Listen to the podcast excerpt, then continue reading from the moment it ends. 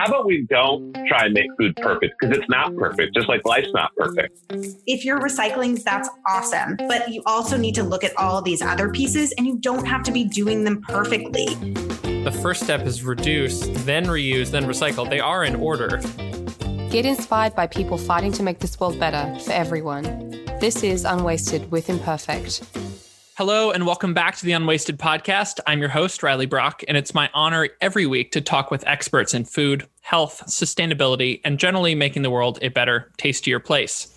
Did you know that over 20 billion pounds of textiles are thrown away in the United States every year? Just like the food industry, the clothing industry creates a shocking and honestly overwhelming amount of waste. So, what can we do about it?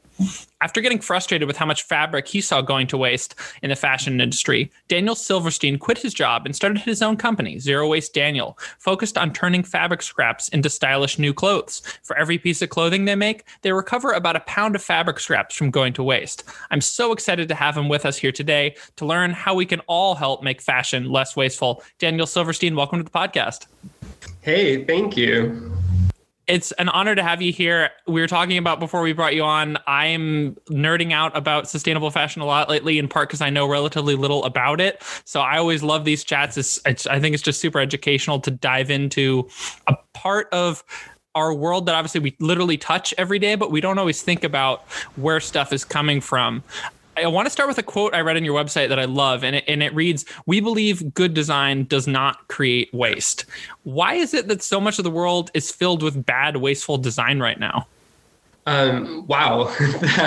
Thank you for the intro. Uh, and it's an honor to be here. And, you know, it's uh, that was a lot and such a good question. Um, I, I think that we have a fundamental misunderstanding in the way we use language and communicate with each other. And mm. uh, the design process isn't complete until we really have thought about the waste. So, um, you know, we talk a lot about circularity and closing the loop, and and I think that as designers, we we haven't been taught up until now to include our waste stream in our design process. And so until the education system and the value system that we instill and and put into the next generation includes that, then we'll continue to have waste in our design process.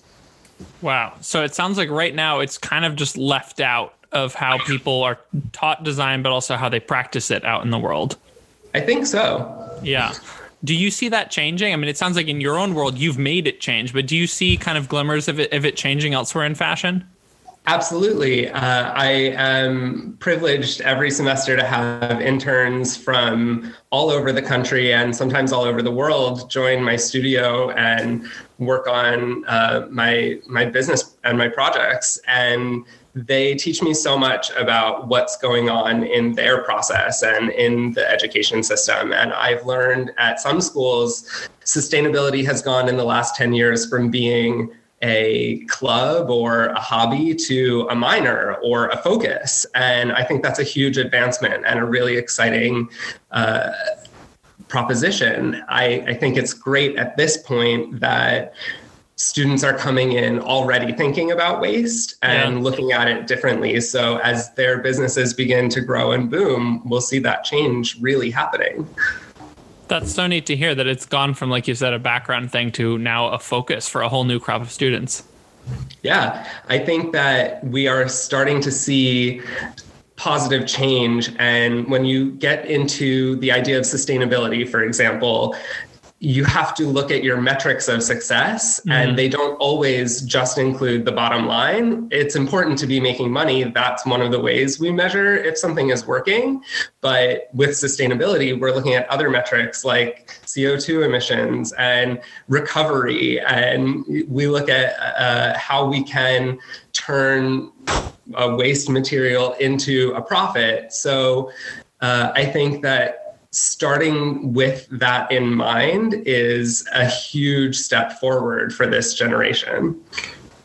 That is really inspiring news. I feel like we all need inspiring environmental news these days, right? It's normally the opposite. Well, it is normally the opposite because I think a lot of where we get our news and, and our sense of alarm from is science. Hmm. But in design, designers are solution oriented problem solvers if they're yeah. doing their jobs right. So, design is a place where we look at something even as scary as a pandemic and look at it as an opportunity to innovate. Hmm. So, we have to change the way we think to see success. And I believe that designers of all different types of products, whether it's clothing or medical or architectural, it can be so many types of design. No matter what it is, the designer is the person who gets to sculpt the future of how that works and looks. So I love the idea that sustainability is becoming so important to all different kinds of designers. I think that's going to be how we ultimately see change happen. Absolutely. It's like you said, going from being left out of the equation to now truly factored in from the start.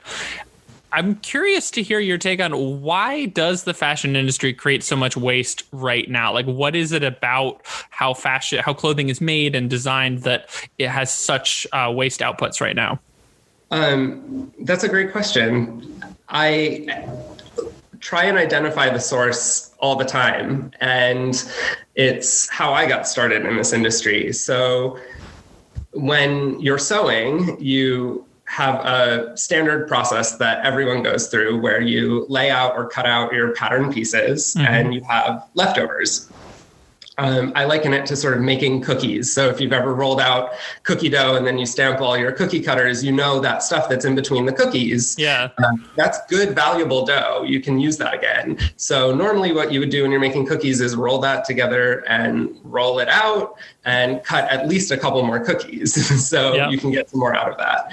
In the textile production and manufacturing industry, when we cut those pieces, whether it's for anything, car interiors, clothing, any textile goods, the pieces that are in between those pattern pieces are seen as waste. Yeah. So, in every single aspect of this industry, we have a fundamental production flaw that if you're making something in your living room, if you're making 10,000 sets of curtains, if you're doing anything, everyone has this pile of scraps. Yeah. And that's the pain point that we need to identify and evaluate. And that is one of the main reasons that the industry is so wasteful. We don't have a built in solution for what we do with that material or a way of looking at it that helps us turn it into something new.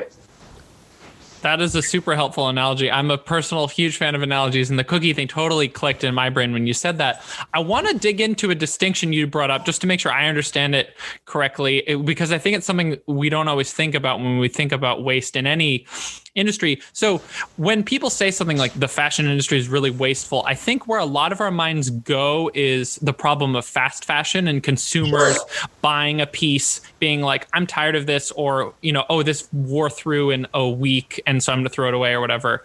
That it sounds like that is a problem, but in fact, a separate problem from what you're tackling, which is, I guess, what you'd call production level waste, right? Manufacturing yeah. waste. Yeah. So uh, in the fashion industry, we often break it into pre and post consumer. Ah, okay. And I think in food, you know, we have the the raw goods, and then there's like the compost kind of stuff. So the pre and post consumer in fashion is going to be clothes that have been worn and are being thrown away, and the byproduct yeah. of making new clothing. Yeah. And because of the in, scale of the industries, um, they're just sort of separate problems, but they're very, very related. Yeah, that the, is.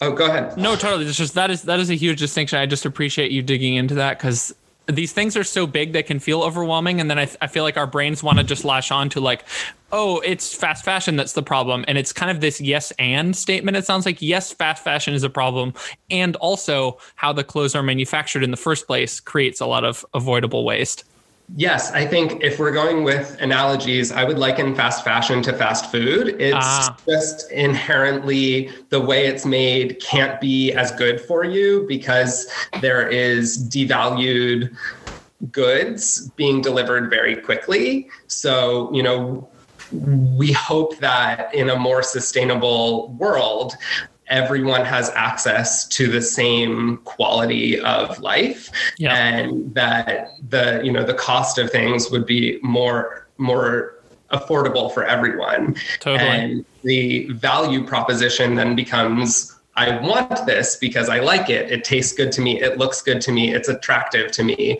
Uh, and it's also made ethically for me because that's just a standard of practice. Um, so in, the fast fashion industry is cutting corners and also using devalued materials Yeah. and then sort of deflating the value of the rest of the industry's work. So that becomes the problem. Yeah.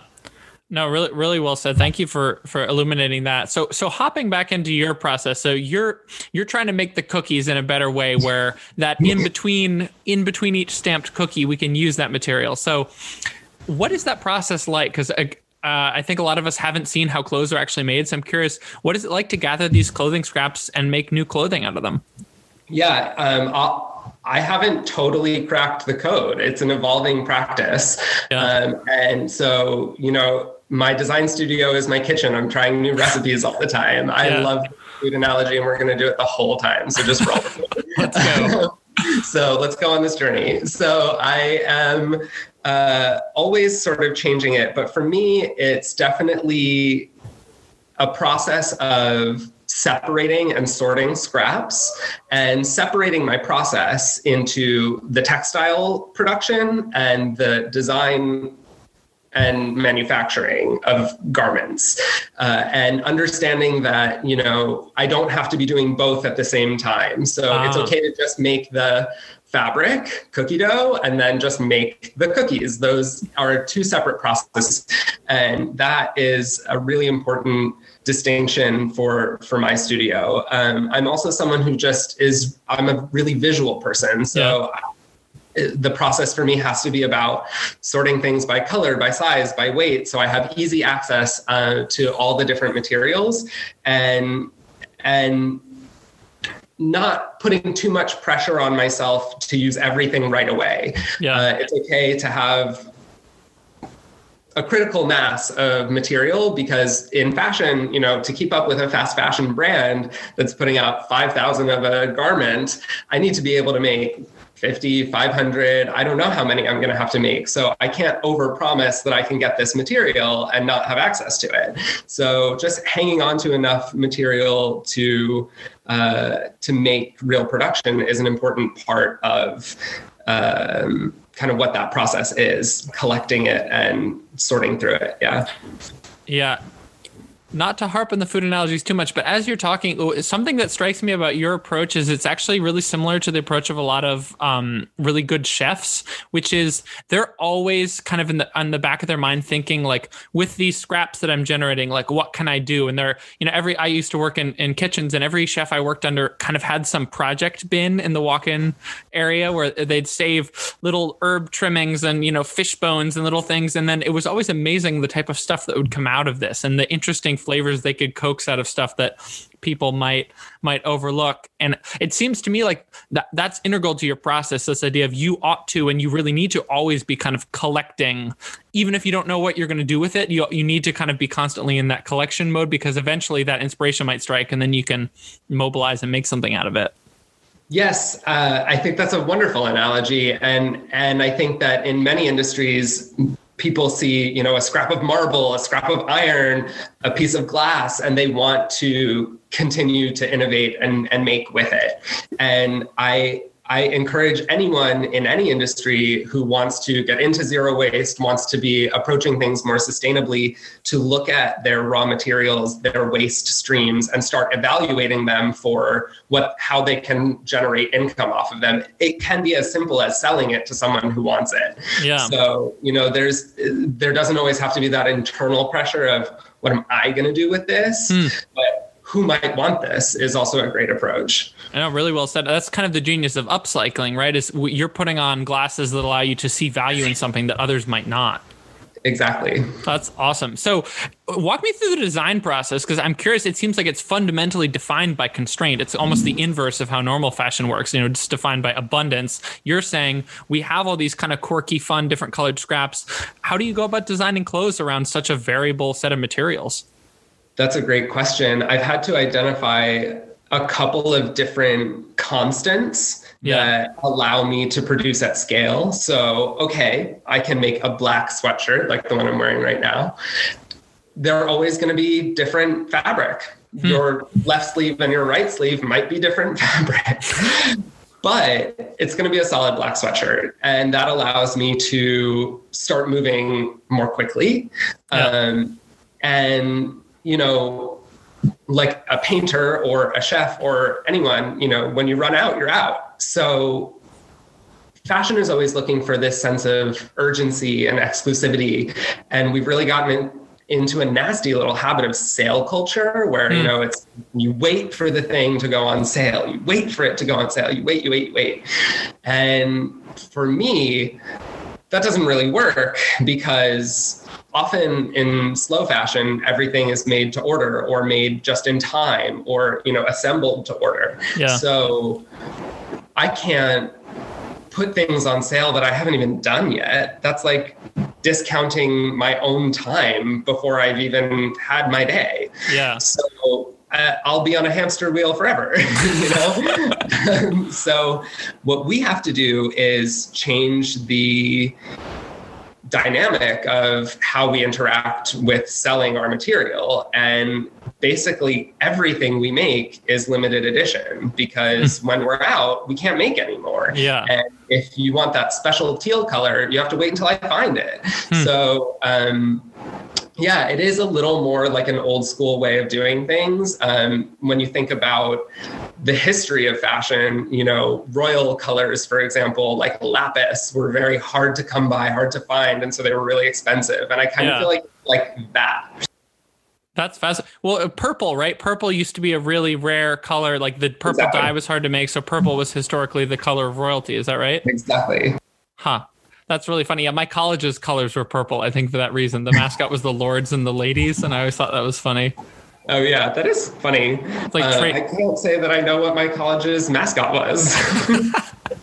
so the the interesting paradox you're talking about to me seems like in a way your exclusivity is actually more authentic because it's literally defined by like we made all that we could make with this now we can make no more we can make you another thing, but not like the one I sold last Thursday. You know what I mean? Like that's that's kind of fascinating to me.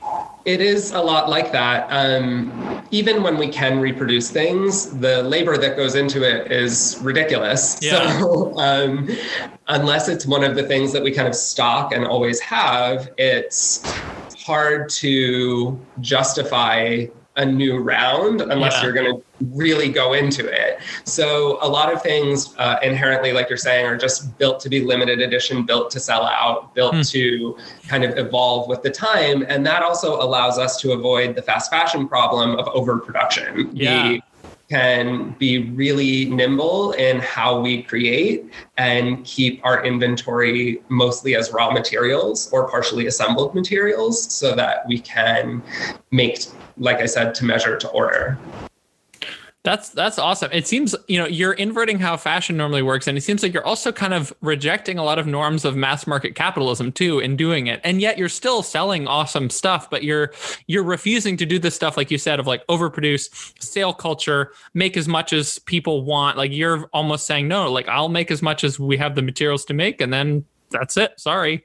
yeah, that's kind of what we're doing. You know, uh, I think that just because we're in fashion doesn't mean we have to use a fashion business model. And huh. the fashion business model is so broken. I yeah. really tried. I was in it for yeah. about five years. I did the trade shows and the wholesale, and I did all of it. And as much as I love going into so many of those stores and shopping and buying things and the experience of it, the actual numbers just don't make sense. Yeah. And the cycle isn't built for sustainability. So, mm kind of getting off of that grid and building my own foundation, I found to be much more authentic to the goals of sustainability and also more profitable. Um, there's less overhead, there's less keeping up with the Joneses. Yeah. It allows me to make whatever work I really want to make and fill the needs of my customers versus trying to please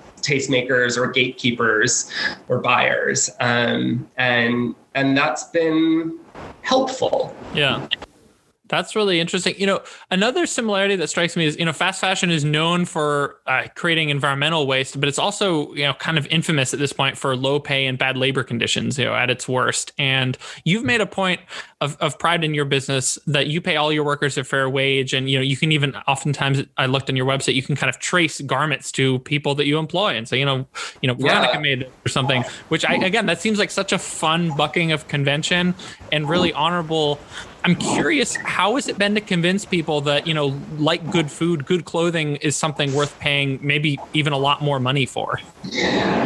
Ooh, that is a big question.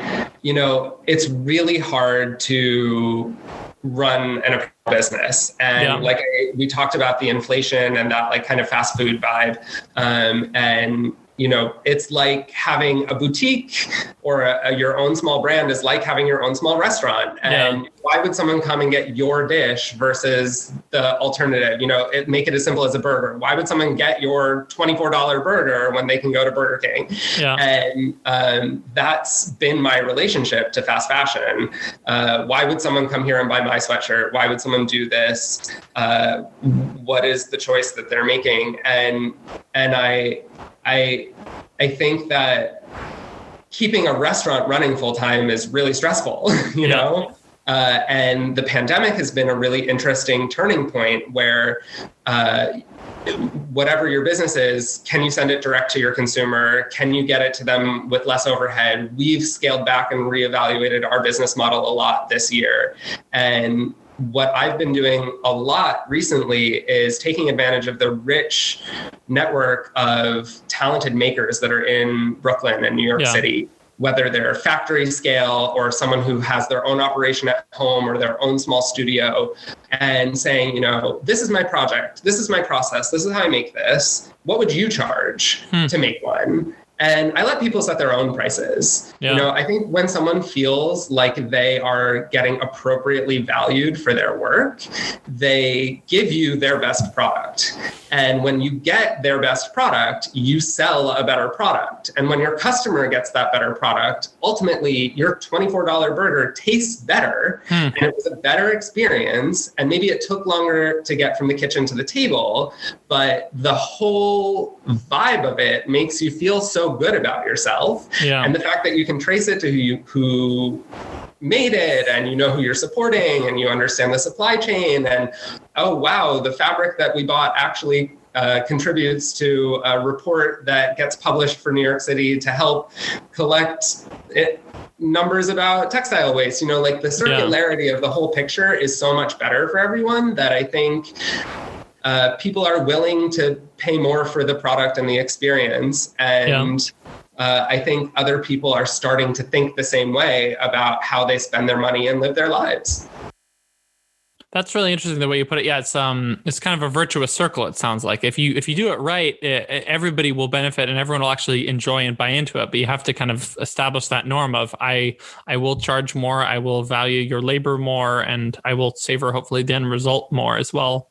And one of the things that I do to kind of practice what you preach, if you will, is live that way. Mm-hmm. I go to restaurants that I want to see succeed, and I know that they can tell me every farm and every ingredient is coming from here and there. Yeah. I go to clothing stores and grocery stores and like pay a premium price at a hardware store because it's a local mom and pop shop and they can tell me where the wood is from. I, I want to do those things. You know, there's not every product that you can do that way. Sometimes you just need the thing from the store and you have to let yeah. yourself do that and it's okay. But in general, by living that way, I think it comes back to you. Yeah. I've certainly found it when I can find time to slow down, especially with food and like really value what I'm buying and and and cooking. I end up enjoying it a lot more as opposed to something I'm just kind of rushing through or not not thinking about. Yeah, that that's really fascinating. You know, you're you're bucking a lot of clothing conventions. Another one I think was really interesting is that your clothing is genderless. Why, why did you make this decision to make your clothing genderless? That's a great question. Thanks for asking. Yeah, um, of course one of the big frustrations that I had as a consumer growing up is my body type. Yeah.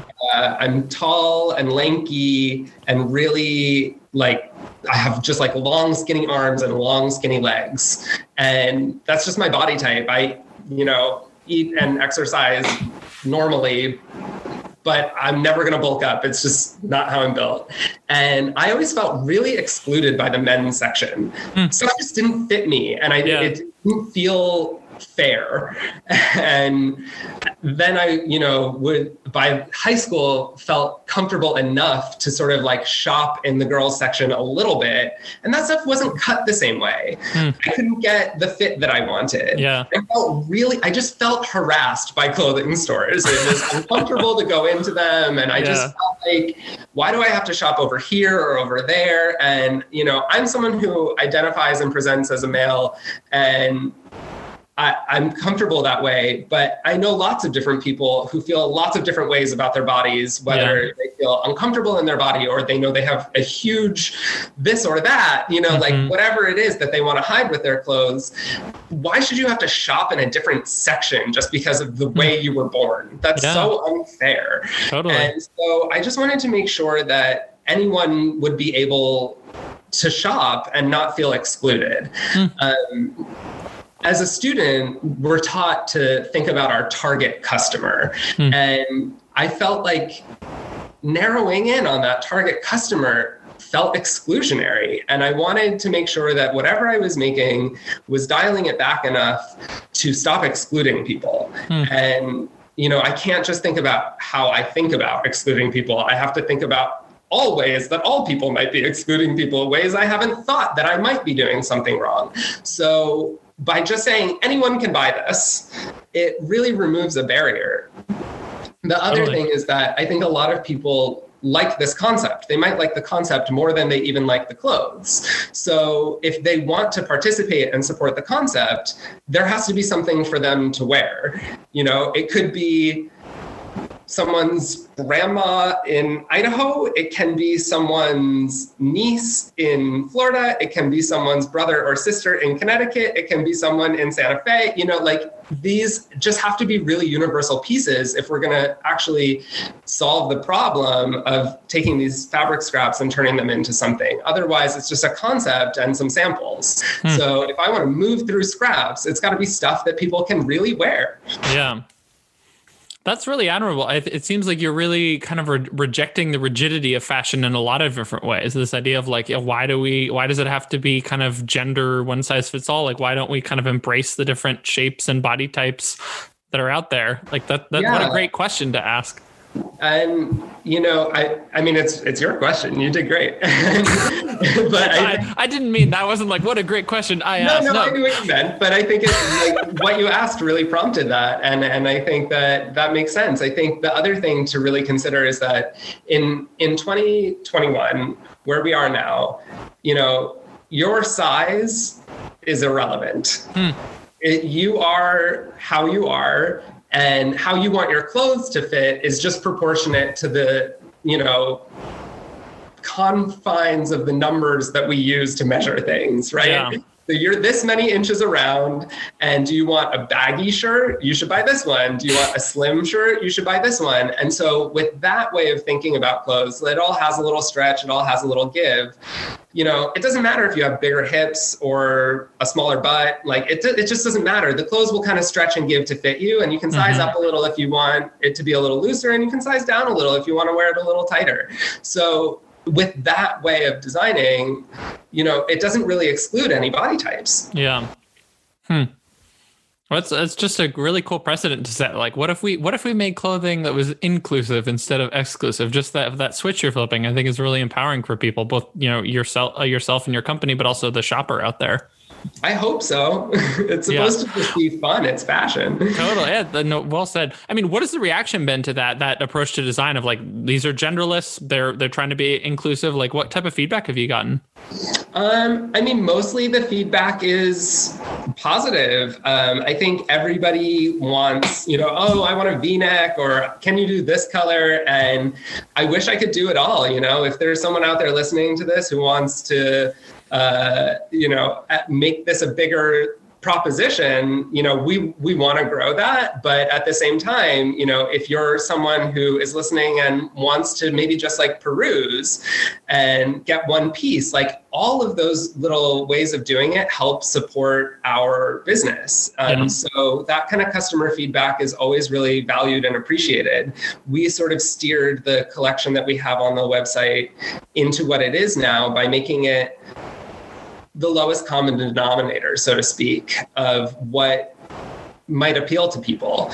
Um, something that's been really helpful is just selling masks this year. Mm, Everybody yeah. needs them. You know, there's a, clearly a, a, use for it, and it's a small surface area that we can make with scraps. So we're going to continue to evolve and create new products uh, based on customer feedback and. Uh, you know once in a while if if it's not you know the right fit or the right body type for the specific customer um, you know i say we offer free exchanges uh, and uh, we do returns like uh, we have decent policy about that kind of stuff and and you know we just encourage people to give it a try yeah that's really awesome. What a what a cool approach to business. Again, keeping it flexible, keeping it empathetic, and kind of grounded in where people are at. I just treat people how I would want to be treated, you know? Golden rule. I mean, honestly, I, I think that's an underrated business principle, right? Like you you ought to extend the degree of empathy to your customers you would want them to extend to you as you know fellow humans. Yeah, that's, we always try and approach that stuff compassionately, and yeah. and I understand that like in everyone's life it, it's stressful you know yeah. you're waiting for your package you don't want someone to steal it you you want to give it to the person for their birthday on time like all that stuff happens and so we try and we try and move mountains but we're all just human yeah, I feel like this uh, holiday season was kind of an exercise in that because everyone I knew experienced a tremendous amount of stress about how do we adapt the holidays to COVID. Also, yeah, if how if at all do we shop given that in-person shopping is difficult, the mail is totally bottlenecked. Like I think it was such a, a collective exercise in just empathy and flexibility of like, huh, maybe it'll arrive by New Year's and maybe that's okay, you know? Yeah, and you know what? We had the best experience with customers. It's like funny how going through something like that is like a bonding experience. Yeah. So like we really got to know a couple of the the people who were waiting for their packages and we were so happy and excited to see when they arrived and get selfies of people wearing their stuff. It's so much more fun and more personal than you know the the big business kind of way of doing things. Um, and we just felt like we were really in it with everyone. And we, we were very grateful for the patience and compassion that everyone shared with us and with the usps as all the packages got delivered. Yeah Oh, that's great to hear. You know, speaking of patience and compassion, you know, there's this quote I read on your website I really liked, which is that living zero waste is not a contest or a challenge; it's a practice. You know, it's about doing your best every day and being realistic. I think this really rings true to me, and that's very much how we try to live at Imperfect. I'm curious to hear. You know, you've put this into practice in your life and your business as well. What sort of advice would you give someone who feels real, honestly overwhelmed by the idea of living a less wasteful life? Um Another great question, man. These are phenomenal. so, if you're thinking about ways you can be more sustainable in your life, I suggest tackling habits one at a time yeah. versus changing your lifestyle. Um, the lifestyle is an accumulation of habits. So if you can just move one little thing, then you're on your way. Yeah. So to do that, you start by doing a waste audit. What are you throwing out the most of, or what are you wasting money on the most? And you just tackle that one thing. I also encourage people to think about waste differently. Time is a really precious resource hmm. and it's finite for all of us. So if you think about your time as something that you only want to spend doing certain things, what kind of waste can you eliminate, then you suddenly open up space for new sustainable habits. Yeah. and and that is a really nice thing. Amazing. Well said. Uh, what what would you like your legacy to be in the fashion industry? Um, the, you know, I don't really get to say what my legacy will be, um, but there's a couple of things that I think about um, when I am having difficult days at work or I feel like I've completed a, a challenging task. Um, I like the idea that it's an almost uncountable number of scraps that we're we're stitching together. That that tickles me. and the other thing that I think is that I'd like this brand to be known as a turning point in the story of this industry. And whatever that means in terms of how many garments I'll create is fine. But when we look at the next generation of designers, I would like to sit in that list of people who inspired them. That's awesome. Yeah, totally. Uh, I mean, one well said that I, the, the, Hamilton quote came to mind. You know, you have no control who lives, who dies, who tells your story. That's a good um, one. We don't, yeah, we don't get to define our legacy, but I think what you're saying is, is no, totally rings true. That yeah, you want to establish a precedent, like this can be done, and then hopefully teach some people along the way. I think what a that's really all any of us can do. I think if we're trying to make the world a little bit of a better place and less wasteful, is yeah, kind of establish that positive precedent you wish had been there um, beforehand. You know, for for folks that are looking to learn more about fashion and the fashion industry and waste, you know, I think a lot of us these days we're stuck inside. We're consuming a lot of content, whether that's podcasts, books, documentaries. Are there any favorites that come to mind for you that you've recommended to friends or family before? Hundred um, percent. One of the most important ones I think to watch is the True Cost documentary. It's a phenomenal piece that really breaks down specifically a lot of the fast fashion uh, production chain. So yeah. I think for anyone looking to understand how that industry works, it's a great place to start. And the other place I recommend people look is on their local municipal website ah. about how textiles are being recycled near them. Uh, it's very different all over the world. And you can often find, whether it's a Salvation Army or a local thrift store, um, a place where gently used things can stay in the circular economy versus ending up in landfill. Amazing.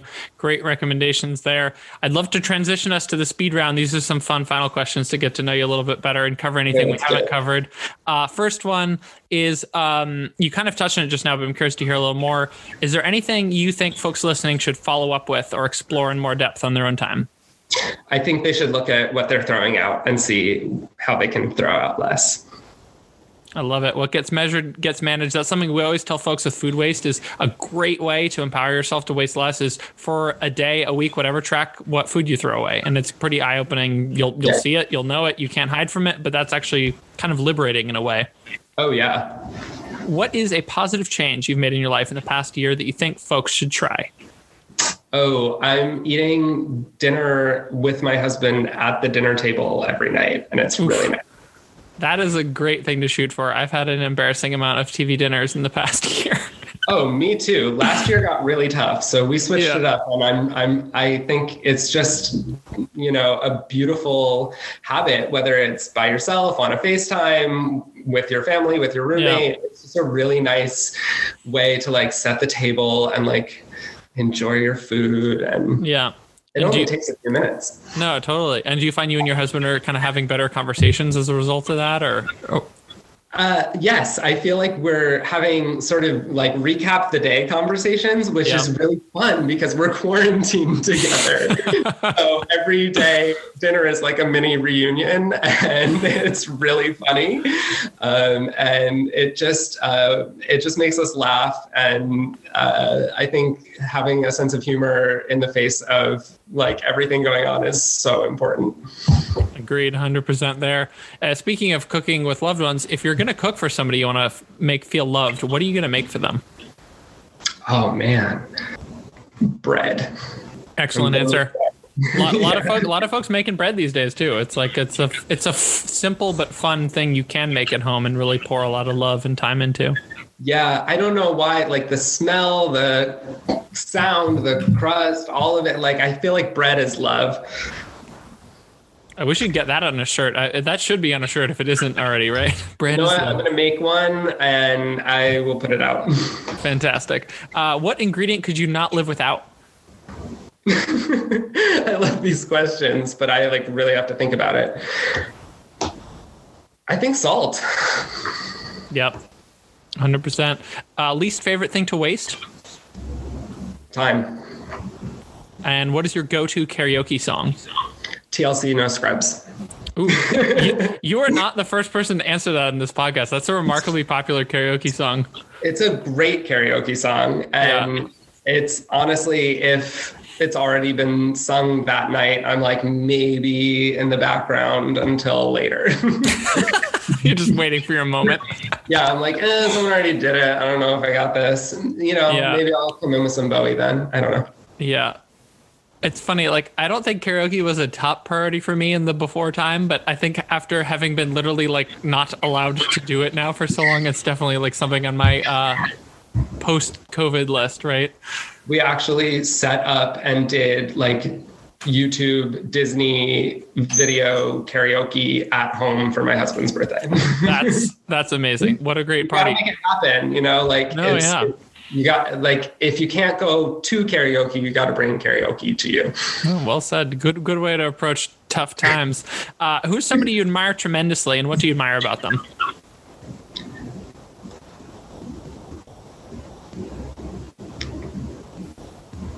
Someone I admire tremendously. So many good answers. Um, yeah, I'm gonna. I think for this, I'm gonna go with David Bowie, and I I think it's the unapologetic, rebellious approach to art. Yeah. No, trailblazer, yeah, RIP. That's Yeah. one of a kind. Yeah. Uh, and f- finally, Daniel, what are you grateful for this week? Uh, this week, uh, I moved, and I'm very grateful for my new home. I feel very um, just fortunate and blessed in my life in this moment, and it's allowed me to sit in this beautiful room and have this nice conversation with you. So, thank you for thankful for your time as well, and and and to be here right now. Oh, the feeling is mutual. And I also hear you got a puppy recently. Is that true? Yes, we did get a puppy. Um, so we're a happy little family now. We have a three month old beagle mix. We're not exactly sure what she is. And her name is Kira. And Aw. she's a sweet little healthy dog who's keeping us very active. Amazing. Daniel, thank you so much for joining us today. This has been such a great conversation. Where can folks learn more about you and the work that you do? Yeah, I'm on all of the platforms at Zero Waste Daniel, Z E R O W A S T E D A N I E L, or zerowastedaniel.com. Fantastic. And we'll have links to everything we talked about today in the show notes and on our content site, thewholecarrot.com. That's where this podcast and all of our podcasts live. So definitely check out thewholecarrot.com if you haven't yet. Daniel, this has been such a fun conversation. Really appreciate it. Thank you so much for having me.